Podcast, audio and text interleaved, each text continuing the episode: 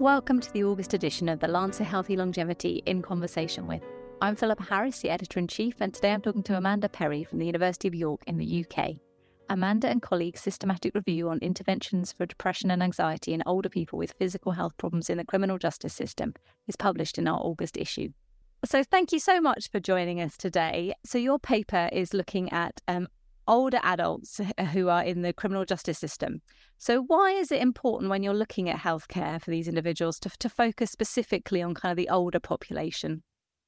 Yeah, thank you very much. So, um, you're right, the paper's around older people in custody. And it's really important because we know from the last kind of eh, decade, certainly in the UK and internationally, that this group of people have been eh, growing rapidly, both in their involvement in the criminal justice system, but people who are in custody, uh, particularly in prison.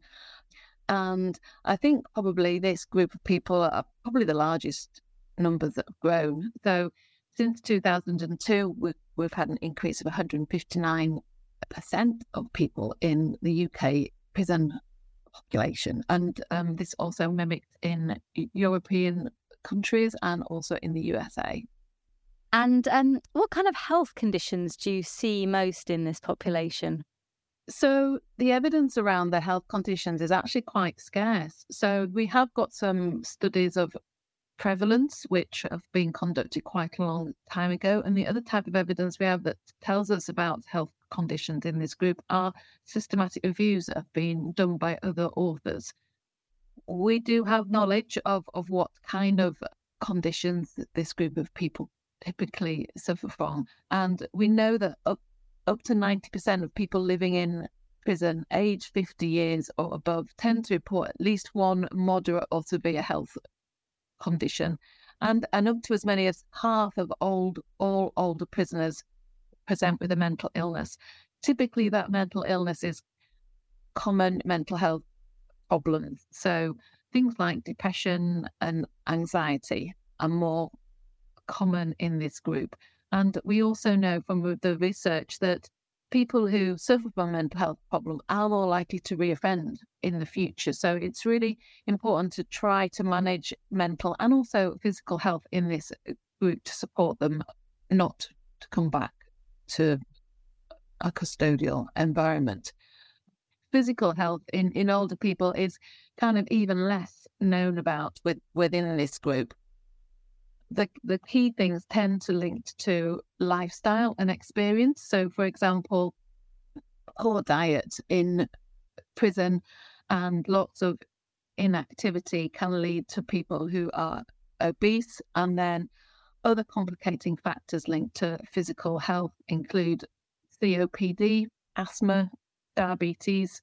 So, uh, when someone has a physical and a mental health problem, these two things are confounded by other life experience like substance misuse problems as well. So your paper is a systematic review which looks at interventions for, for people suffering from from sort of these mental health problems like depression and anxiety in older people with physical health problems in prison. So so what were the main findings? Yeah, so we we conducted the systematic review. We looked through just over 20,000 pieces of evidence. Uh, we were interested in randomized controlled trials that were focusing on people involved in the criminal justice system of this particular age group, so people who are 50 years and above. And we were trying to find interventions that targeted specifically this group as well. And we were looking at interventions that measured outcomes of depression and or anxiety. So we're quite specific in what we're looking for. But through that search, which was internationally conducted with 21 databases and from 1990 onward, we didn't find a single randomized controlled trial that was specifically targeting this group of individuals. So, what we might refer to as an academic as an empty review. Empty reviews are really quite rare in the system, but they, but they do happen. So we were quite surprised by that lack of evidence base um, that we found. We did find a handful of studies, 24 out of that whole group, that did include some people of of this age group, and we contacted authors to ask them for more information about how many people of this age sat within those studies. But across all of them, the numbers were really, really small. And so the evidence we can kind of use to look at what we know works for this group of people in terms of improving their mental health in relation to depression and anxiety is really very limited. And um, one of the things you you sort of um, highlight in your review is that of, of, these interventions, some of them had you know very high dropout rates. Was that something that you would expect in this population? And also, you know, how can you kind of improve that going forward? Yeah, so you're right. Um, so the dropout rate did vary across those 24 studies that had this age range within them. And I think dropout is in relation to lots of kind of different elements. If you think about people in custody and their journey through that particular process, We've since done some workshops with a group of male and female people in custody to try and understand actually a little bit more about this and why this might be the case. From from a research perspective, people talk about acceptability and feasibility of of the delivery of interventions for this group of people. We we often find that other research that has been done uses existing interventions from the community that may have shown, shown some level of promising uh, results and try to kind of mimic that, but in the prison environment and often with varied success rates. So, people being familiar, for example, with the delivery examples of interventions and making sure that interventions fit around the regime of the prison and environment and that the staff resource is there to be able to deliver them. Thinking about buy-in from staff and and also people who are receiving the intervention are all really key elements that help to support people being motivated and sufficiently interested in in actually taking part in the intervention itself. Um, we, we also learned through talking to people that how to engage with people is really crucial in getting them to come along. So, people in this age group gave us examples whereby they may not feel sufficiently confident to move to another part of the prison without having a member of staff with them or someone encouraging them to, come along to the group if they hadn't been to a group session before. They talked about having a buddy system or another prisoner or peer to help them come along to attend sessions that might involve en- engagement with groups of people that they might not have met before. Um, so, really thinking about what their needs are as a group and um, working with this group of people to devise what's really required to support them to take part and therefore stay within the intervention group as well. There are prison environmental factors that obviously have an impact on the delivery of, of any kind of intervention within the prison site, things like unexpected lockdown of the prison site or a change in the regime, which means that people aren't able then to be able to physically get to the space where the intervention is delivered. There's, there's other factors such as people in custody being transferred or released back into the community before the end point of the the intervention um, as well. And they're kind of things that are unique to the prison environment and which research and healthcare have very limited elements to, to be able to control or or to change. But I think really the key aspects of delivery include the buy-in and the relationships that you have with business staff, but also those people that you'd like to take part in the intervention and kind of the planning and the development of those things are really key to then the success of both the the acceptability of the intervention and the feasibility of delivering it within the constraints of the prison environment. Yeah, it's really interesting. I mean, I, I don't know if this information, you know, you were able to get this information from the, you know, the papers of the interventions you study, but I'm just wondering, you know, how often is it that that staff or prisoners are allowed to kind of help design the intervention, you know, before the study even gets going? You know, is, is that something you commonly see, or does it kind of get presented to people as a, you know, this is the intervention, work with what you've got? Yeah, I think I think mostly it's the latter of what you've just said. So people are, are, are kind of like uh, presented with this is what it is that we're doing, um, and uh, one of the things that comes through other research that's been done, particularly with this group, is that they tend to have a lack of a voice, a lack of a sense of empowerment, um, kind of a bit left um, without much support with within the prison population itself.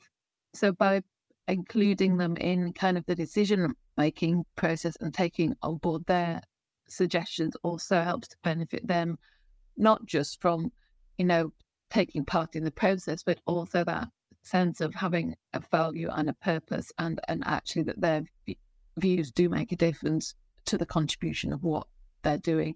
Uh, and that kind of approach then also helps with the buy-in of of acceptability and feasibility. And so, you know, one of the the findings um, from your systematic review is that you know there, there aren't any interventions specifically at, at, the the older population.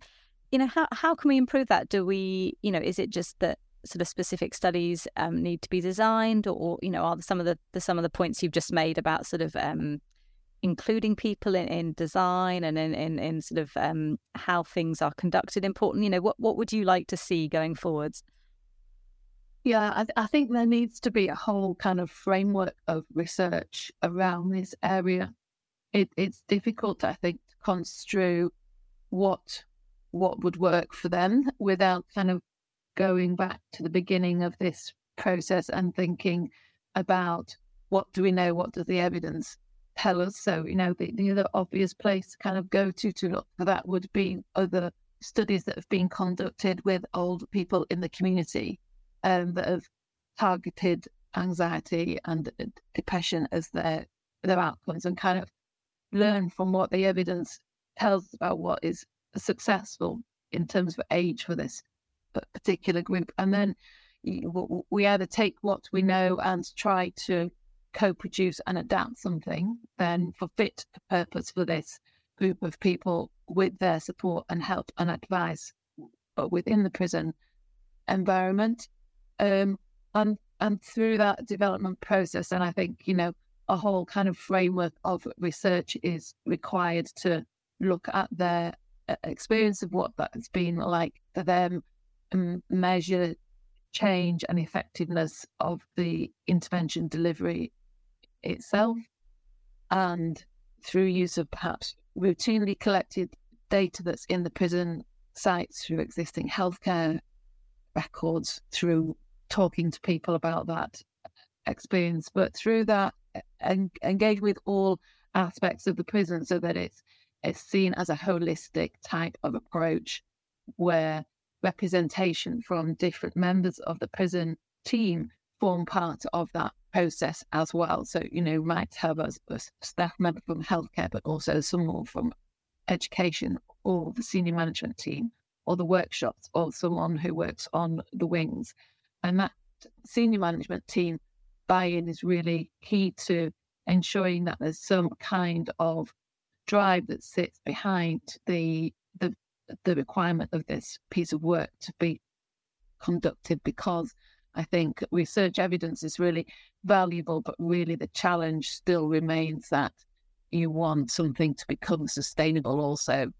Um, and so then the question is around, well, we have this research that we know we think has some benefit to people to their mental and also maybe physical well-being but how then do we make sure this this is a sustained activity within this environment and that's kind of a whole different question looking at implementation models and how things work in a in an environment that's very challenging and constrained and um, changes a lot as well. Yeah, and so you were talking about sort of looking outside the prison environment for you know interventions. You know, are there things that you've seen in the sort of general community, or, or perhaps you know other specialist populations that you think you know that's really promising? You know that that that could be an area to to prioritize for you know um in uh, as an intervention for for for older prisoners, or is there you know any yeah sort of any areas, any approaches? Because I know you know when you were looking at the interventions there was quite a broad spectrum of things people were trying, you know, sort of exercise and and and um, I think sort of um, sort of more meditation approaches and and also other things. Yeah, so what what are your feelings of, of what what you what you'd like to try?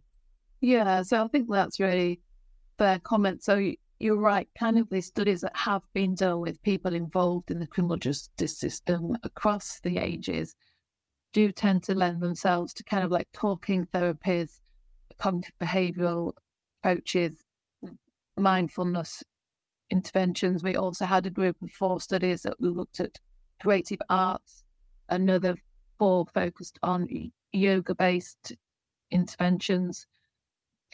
And from learning and talking to this group of people in custody, they they are interested in kind of uh, vocational skills based work. They're they're they're keen to try out things that are a bit different. There was some recent um, systematic review and a scoping review that's been conducted with older people in the community, which has looked at the impact of physical exercise and activity in relation to physical and mental health. And this group um, looked at studies of older people who are age 60 years and above. They found benefits, particularly in relation to activities that were group based. And actually, our, our people in custody talk very much about having an opportunity to come together in a group to share experience with people who were a similar age to themselves and someone that they felt they could relate to was really beneficial to their experience of feeling part part of a community and being connected to people in some way. The scoping review that's been published recently also suggested that intervention work should be supervised and s- supported appropriately.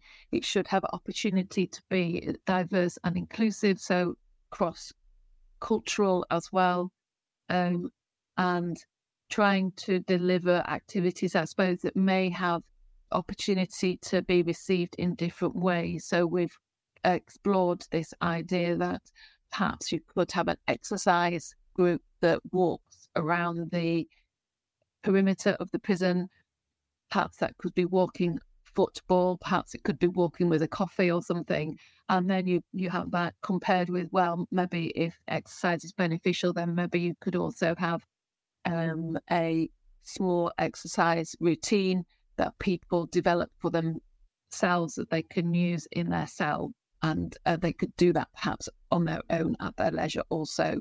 And so it's it's kind of a, a balance between thinking about the, the needs of the group, but also how different, how the same activity could be delivered in different ways so that it reaches a maximum amount of people that might be willing to engage with it. Um, and I think in that in that consideration as well, the prison themselves, in terms of the strategy for the prison, it needs to kind of like fit one of their approaches because they only have limited resource. So it's kind of like matching what kind of uh, the needs of the group are with in relation to the strategy of the prison to ensure that it is also being captured and underpinned in some kind of structure that has an overarching benefit perceived by the prison as well. You can imagine, yeah, that the sort of, you know, approaches that you can design to be quite flexible, like you were saying, you know, to be able to do it in a group, but also to perhaps build something that people can do on their own. Um, and then also you then have the potential that that it can it can switch as you you know you were saying one of the big problems is that it's a very can be a very transient population. So sort of people come in and then they get moved to another setting, or or they kind of you know go back to the community. And and you can imagine that if you could build something which people can kind of build on themselves, and they might even be able to take that sort of away with them as well.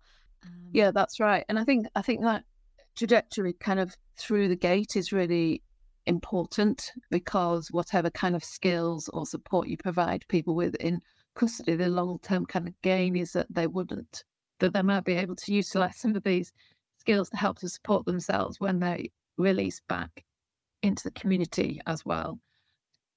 And so it's about having those connections of support, I think, that help to kind of develop that sustainable approach to the delivery of interventions.